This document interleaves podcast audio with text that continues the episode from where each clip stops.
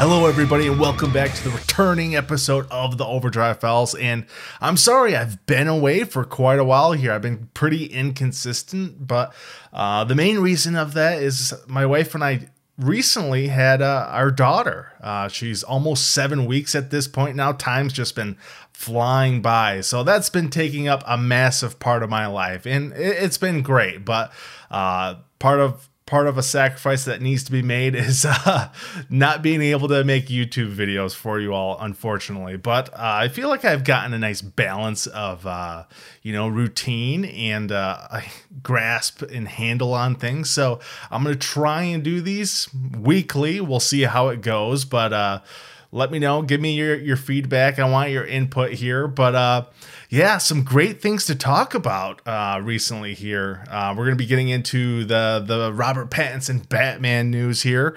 We had the the first trailer for Rambo: Last Blood drop, I think uh, yesterday or the day before, as well as uh, some John Wick stuff to talk about. I want to give you guys my thoughts on that film and just sort of uh, the box office that's going on with that movie. But uh, in other news, um, I guess I I've been doing this podcast with my with my brother. It's called Abominations in Technicolor.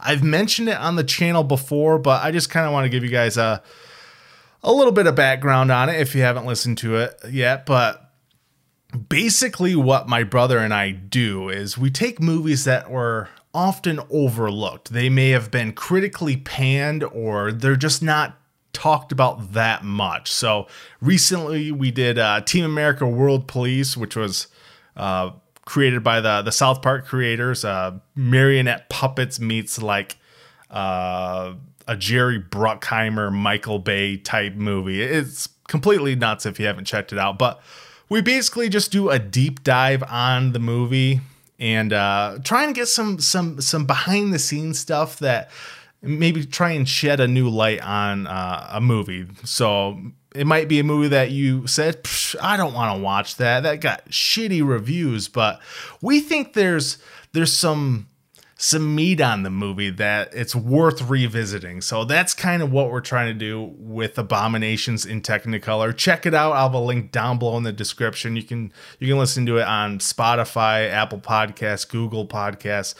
Uh, I have it pretty much everywhere where most people listen to their podcast. So check it out. I'll have a link down in the description. But first up, let's get into the big news here, everybody. So Robert Pattinson is officially Batman. Now, as how it always is with uh with Batman, and I guess mainly it's just like Batman characters like casting news, whether it's Heath Ledger as the Joker, uh, Ben Affleck as Batman, and now we have Robert Pattinson as Batman. It's like there, there's always a, a controversy, like people putting up petitions and all that good stuff. But uh, petitions are, are are stupid as far as like trying to rebel against casting or like TV shows. We saw that recently with Game of Thrones, but yeah, it's official. The dude signed on the dotted line.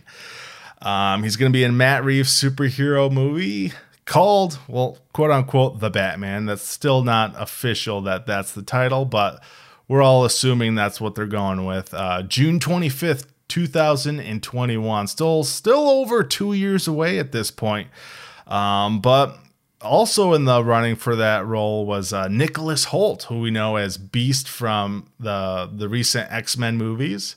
He was also in the the Tolkien movie, which came out I think maybe a month or so ago. I haven't been able to check that out, but I really like Nicholas Hoult. I mean, he had a small role in Mad Max Fury Road, which I thought was great. I think he's a solid actor. As far as the two of these guys, though, I don't really know if they're the ones that I would have chosen to play Batman.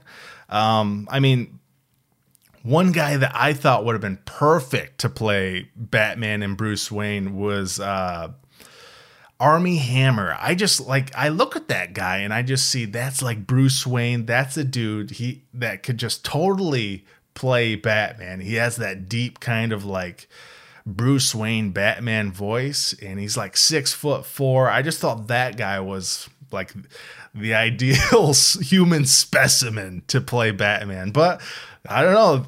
Matt Reeves and Warner Brothers decided to go with Robert Pattinson. I mean, I think the guy's an incredible actor. Like I said, he's not my first choice to to play this character, but I'm I'm completely fine with it. And part of that, re- a few of those reasons are uh, he, the guy's just an incredible actor. Um, most people haven't seen his recent stuff within like the last five years or so. They just know him from playing Edward Cullen from Twilight. And I mean, even with the Twilight franchise, I don't really blame Robert Pattinson for any of the problems with those movies. That just really comes down to the the direction and the writing was just god awful in those movies. Kristen Stewart was really bland in those, but I don't blame Robert Pattinson. He just kind of got he just kind of got typecast as this like teen melodra- melodramatic actor uh, from the Twilight franchise. So, but if you haven't seen any of his recent stuff, like check out Good Time. That came out maybe a year or two ago at this point. That dude is phenomenal in that movie. Uh, he was also in the Lost City of Z, and uh, he's not like the the main lead of that movie. I think Charlie Hunnam is in that film, but he's extremely good in that movie. Or like The Rover, um, but this guy's been slowly building this kind of like indie portfolio of his acting chops, and the guy's just killing it lately. He it was even recently announced that he would be the one of the leads in Christopher Nolan's upcoming film. I think that comes out in 2020 called The Tenet.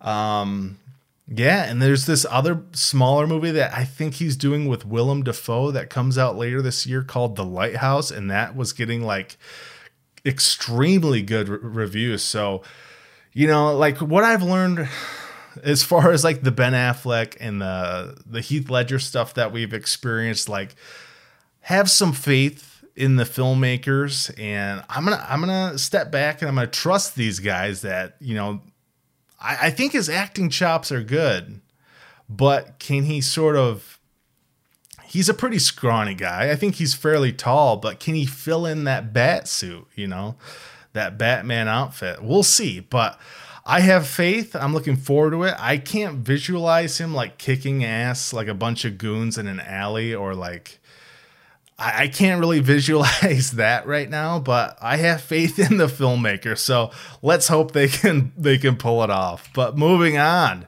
the first trailer for uh, Stallone's. I, what is what what Rambo movie is this? Is this like Rambo six at this point? Um, Rambo Last Blood. Now I'm really looking forward to this, and this is sort of like watching this trailer, I really got sort of a send off vibe for this character, you know, similar to like uh, Logan with Hugh Jackman. It really has that vibe, this kind of like modern Western kind of vibe to it.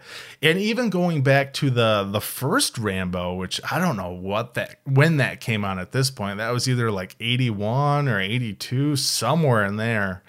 Um and I mean, looking back at that movie, it's you know this this war vet walking back into a town and just sort of being like not accepted by the law enforcement there, and that's sort of a western kind of story if you really look at it. And you know, I think Sylvester Stallone.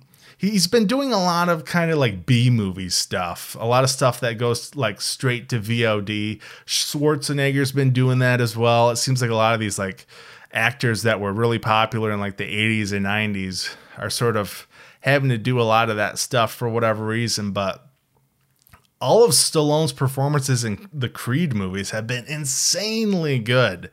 Uh, especially that first Creed movie. It's a shame the guy didn't win a Best Supporting Actor for for that film, but I mean, you know the action's going to be good. It's going to be violent. It's going to be gritty. Um, let's just hope they. I think what they're leaning into with uh, Rambo: Last Blood is a, a send off for the character. He'll probably die at the end of the movie, but I just hope it sort of wraps up all these Rambo flicks that we've seen over the the last few decades. What is it? Over 30 years at this point? Almost I think we're approaching it'll be 40 years in just a couple of years for uh, this Rambo franchise. So it's crazy to think about that, but you know, I just think it's going to be a nice send off for John Rambo. So let's hope they can pull it off. Um, the director for Rambo Last Blood is, what was his name? Adrian Grunberg. And he doesn't have a ton to his sort of filmography here. Uh, I guess maybe I'm wrong. It looked like uh, he was second unit director on Apocalypto and Man on Fire and directed Get the Gringo. So um, Mel Gibson was in Get the, Get the Gringo, and uh, Mel Gibson directed Apocalypto. So he has some ties to uh, Mel Gibson there. And uh, Get the Gringo had some really good reviews. I think that was pretty highly praised. Not that it was like a big hit or anything like that, but. Uh, seems like uh, a pretty solid track record for the guy. Not that he's done a lot of big stuff, but um, you know that makes me a lot more excited that they have not just some guy that's kind of a rookie. Um, he's getting a, a, bigger property to sort of work with with uh, the Rambo franchise. So let's see what he does with it. Uh, I'm really looking forward to it. I think it comes out in like October, November later this year. So let's hope it's good. Now, I want to give you guys my thoughts on uh, John Wick Chapter 3. The John Wick franchise has become sort of it's almost in a way like a rebirth of action flicks from the past. Like, uh, was it Chad Stahelski, who's helmed all three of these? The first John Wick movie he co-directed with David Leitch. He went on to direct uh, Atomic Blonde, starring Charlize Theron, and uh, after that he went on to Deadpool 2. But Chad Stahelski's helmed all three of these things, and I think over the course of these three films they've gotten they've gotten better. Maybe not in terms of story but in terms of like the filmmaking the the fight choreography the gun fu. I think everything i think everything except for the story has gotten better in these movies. Now that first john wick movie it's pretty streamlined. They started off with you know the death of his dog and uh you know his car's stolen. You really get that emotional attachment and that sort of feeds the entire feeds through this entire franchise. Even into this third John Wick film you you still feel those sort of those emotional ties to this guy and you're rooting for him. But just the action alone in these films is just insanely mind blowing. Like I still can't believe with what the stuff they're able to pull off in these these movies. It's just some of the most ridiculous just martial arts stuff and I know that like you, you I think there was a couple of guys from the raid that were in like the one of one of the fight scenes towards the end and it's just ridiculous. I, I, don't know how Keanu Reeves at like 53 years old, or is he 55? He's somewhere in there. He's he I think he's in his mid 50s. How this guy is still able to pull this stuff off. And I mean, you have this franchise that I think it made like 80 million dollars worldwide for the first John Wick movie and it's it's approaching $200 million worldwide for John Wick 3. So it shows that this franchise has really sort of grown over the the home video market. People are checking this out on streaming services, and uh, whether it's on like Netflix or HBO, they're checking this out, and it's building its audience, which I think it's great and they don't make these movies for a ton of money. It's maybe somewhere between like 20 and 50 million dollars. They really sort of rein it back. Um, and that's great with the action stuff. It feels real. And after seeing John Wick Chapter 3, well, I guess after seeing Avengers Endgame and then going into a movie like John Wick Chapter 3, it's like, man, this is just so refreshing watching just uh, sort of bare bones, you know, action movie where it's guys, you know, doing martial arts and, you know, sequences where Keanu Reeves is actually reloading all of his weapons. Um, and they're not they even take into account like how many bullets each each magazine has in it and uh, there's just a lot of detail when it comes down to the fight scenes, the the choreography, the gun fu. It's just all extremely well done, and it's it's just great to see sort of uh, the box office represent that. And I, like the story is not the greatest thing. I think uh, these last two, John Wick Chapter Two and the third one, they're sort of they're sort of starting to get a little bit convoluted, but and at the same time, I like the world building they're starting to do. It's it's not as uh, grounded as the first one. It's I don't know. It's just just the world building is it's very interesting with what they're doing with the story, and I dig that. But I can also see how some people have issues with that, where it's starting to get kind of cartoony, and the performances mostly in John Wick Chapter Three, especially there's one character he's I don't remember the actor's name, but he's in Double Dragon. He's uh, from Iron Chef America, the, the the TV show, and he's pretty cheesy throughout John Wick Chapter Three, and that's kind of one of my issues with that film. But just overall, I've just been you know had had an awesome time watching all three of these these uh, John Wick movies over the years. So if you haven't checked it out please do. The action alone is worth the worth the cost of renting it or wherever you need to watch it. So I, I check it out or I recommend checking it out. So I hope you guys enjoy. But last up, we have a viewer question here. Uh, this is from James Lohmeyer. How soon until we see the X Men in the MCU? I really want to see those characters, but how do you explain the whole mutant thing? And what about Magneto's origin? He'd be 90 years old. Yeah, so that's one of the big things people are are wanting.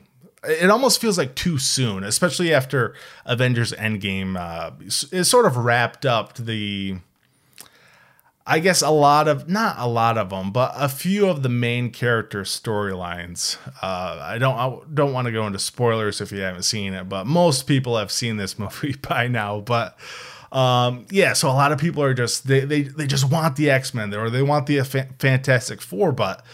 Kevin Feige, who's been helming the MCU, he's never been too quick to to sort of make um, choices like that. Everything's been sort of planned to a T. You, you know what I mean? So I think it's probably going to be at least a few years. I mean, it might like I guess phase 4 might it, phase 4 is probably already planned. So that's what, 4 years or something like that. So it's probably going to be 4 to 5 years until we see the X-Men in the MCU. Now, in terms of Magneto's origin, yeah, you're absolutely right. Magneto would be, if you go with the classic origin where he's a, a su- survivor of Auschwitz, the Holocaust, I mean, yeah, the guy would be in his 90s at this point.